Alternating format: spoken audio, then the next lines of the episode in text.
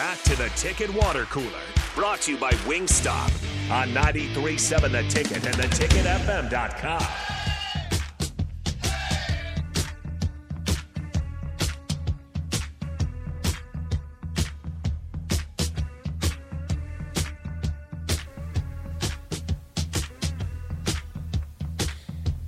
This is the Ticket Water Cooler. Happy Friday. Happy Goodcents Friday for us here in the station. It can be a Goodcents Friday for you as well. Head on down to Goodcents and get yourself a delicious sub. Uh, I already ate mine up. Did you? Did you have a nice lunch there, Rico? Uh, mine's over there. oh, you don't. I haven't eaten it yet. I I so I got my workout in and I forgot that it was Friday, so I brought my own lunch. So I ate that as soon as I got back. So I still working through that, but I'll I'll probably down that before I leave today. It's a good sandwich. it is. I got me some kettle cooked barbecue chips. Oh, there you go. I'm excited. I love kettle cooked chips. Uh, we were mentioning going before go, before we went to break that uh, it's kind of interesting just to kind of dive through and still try to figure out the NIL, uh, how that plays in at each college, and what these numbers are. Um, Blake Corum, of course, the All American running back from Michigan, first unanimous All Team All American, first team All American running back at Michigan since 1947, if you can believe that. Jeez. Uh, is uh, Should have been a Heisman finalist. should have been a Heisman finalist if he had had he stayed healthy and basically had Donovan Edwards stat line in the Ohio State game.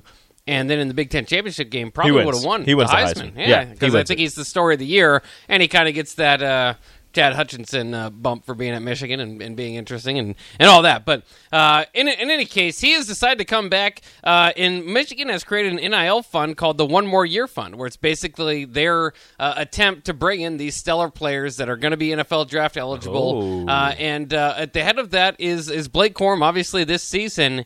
And it's reported out there that he is going to receive seven figures, a million dollars, um, if it, you know, in, upon his return, which certainly helps out. That is a decent chunk of change. That's not too bad for, for what you got going on there at Michigan. Of course, maybe in the NFL you could still make some more. So we'll kind of see. Uh, oh, he definitely would have made more, but he wouldn't have made as much as he should have because he got hurt. He wouldn't have been taken as early Mm-hmm. as he would have before. So, as long as he has another good year, he'll maybe get drafted. See, first, I want to say first round because he's a first round talent, but nobody ever wants to take running backs anymore because they're like, oh, we're only Yeah. going to have him for like five years. Um, but he's easily a First second. running He's back, easily, first- yeah, yeah, one of the first, first running, running backs, backs. gone. Yeah. I'd say one of the top three running backs gone. I don't know what next year's running back class looks like, but Yeah. top three running back taken in next year's draft, which obviously is more than a million dollars. But in order to get healthy and uh, maybe you know if he wants to get his masters, if he's that close to it, you know, one more year, you get a million dollars, you play some more football, and then you go to the NFL. But what's even more interesting now to me is, is Jaden Rashada, who is the Florida uh, quarterback that uh, that well Miami he, he transfer he was going to commit uh, to Florida, and they. The, the NIL package that they have put down together for him was thirteen million dollars. Now, and then the then the, you know, the NIL collective backed out of that, said, "Yeah, we can't do that." And now Florida has granted Rashada his release from his national letter of intent, which leads you to believe he's going to be going around looking for money. Um, and then you know, there's the latest report that you had that that, that Colorado is now in after him, which Colorado and Arizona State. continues to confuse things because if he's looking for 13 million, or if he maybe he doesn't get that much, but if he's still looking for some money, how's Colorado? Who, who has their own problems even paying Deion going to get 13 million out? And then the other question is, I know he's a quarterback, but how's a quarterback, a freshman high school quarterback, Gonna going to be worth million? 13 while a All American running back, proven, Possi- well, possibly Heisman finalist. Heisman finalist, going to get one? No, that makes sense. Well, his 13 is for the four, three years, It four for years. four years. Yeah. So it's you know 13 divided by four. I'm not even going to pretend to do the math because I don't. I don't 12, want to. 12 divided by four is easy enough. Three, Yeah, three point something. So three point something. That's still more than Blake Corum. Yes. um, I don't know, man. The the money that's being thrown around is is ridiculous.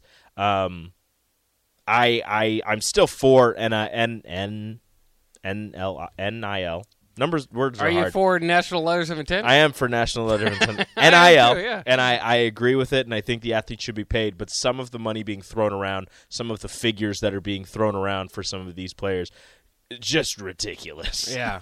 like it's crazy how much some of these guys are getting paid, and I get it. They're bringing in buku loads of money for these universities when they're playing on Saturdays and you know when they, if they go to bowl games and and et cetera and what have you. I get that, but at the same time, like you get one guy on your team making 13 million, and you know if, if he could spread the love a little bit, everybody get paid, everybody be fat and happy.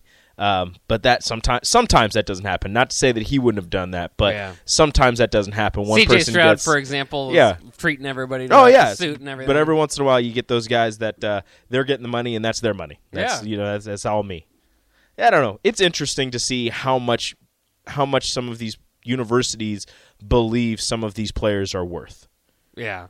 And you wonder, too, here in Lincoln, when it kind of gets ramped up, when Nebraska starts winning again, what those numbers will be, and, and just kind of what the, the, the recruiting classes will look as, as part of it. I mean, we talked about that first segment, and basically the last couple days in Husker Nation's been just everybody talking about Arik Gilbert and, and, and what a big get he is. And, of course, um, you know, this recruited class is, is looking pretty good. It's kind of interesting, though, I guess even because I was starting to think, okay, how does this rank compared to last year's? Because now you're starting to get some names up there. It's like, okay, well, you know, Ben Scott, that's a big name on the offensive line. Um, you, you know, you get the two kids out of Georgia, defending champions, former five stars. That's pretty big. So I was thinking, you know, that might be, you know, this is pretty close on par with what you did last year.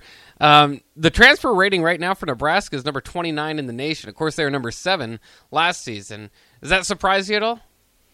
No, Of course, Not you had really. Casey and Ochaun Mathis and yeah, Trey Palmer. it just yeah they they got a lot bigger names, but I, I think this class, although it's not up there in the in the in the name cat, look that was a big one. That one. was a big one. That was a Bleekrode, also Oh, yeah. big one. Those two, those were big ones.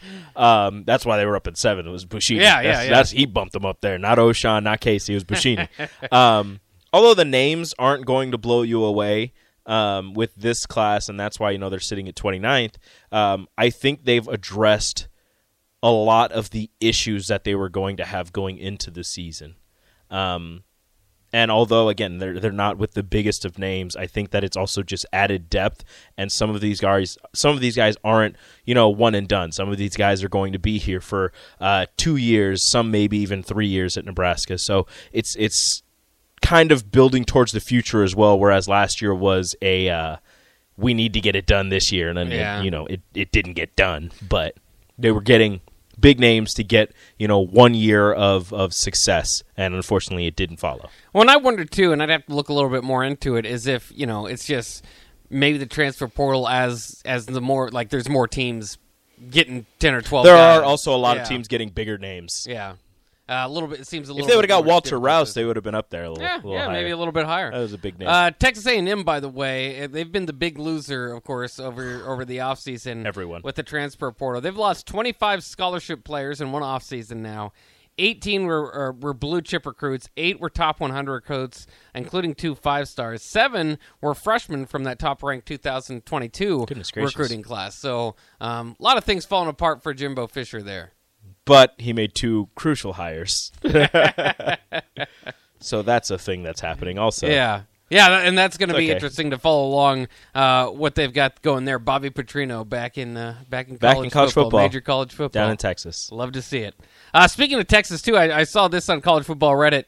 Uh, in College Station, uh, of course, they have a big rivalry with Texas there, but there are Whataburgers. It's the South, and the Whataburger is uh, is uh, colors are orange and, and white, and that's that's the, the Texas colors. So Yeah, but it's more of a Tennessee orange. it is, but still, uh, apparently in College Station, they wanted to make sure at Whataburger that you knew they were Texas A&M fans. So every all seven Whataburger restaurants in College Station have uh, at least a stripe, and in some some of them more, a stripe of a of a maroon roof with a Texas A&M logo on it. Mm. You like that? That's uh, you know, appeasing the locals. That's dumb. That's too much. That's I mean I don't it's it's dumb. It's unnecessary. It's those are your colors. Everybody Yeah. recognizes you for that. You don't have to appease the locals in College Station just because oh no, it's orange and white. It's Texas. I'm not going to eat there. No, you're still going to eat there cuz you like your Whataburger. Don't don't do that.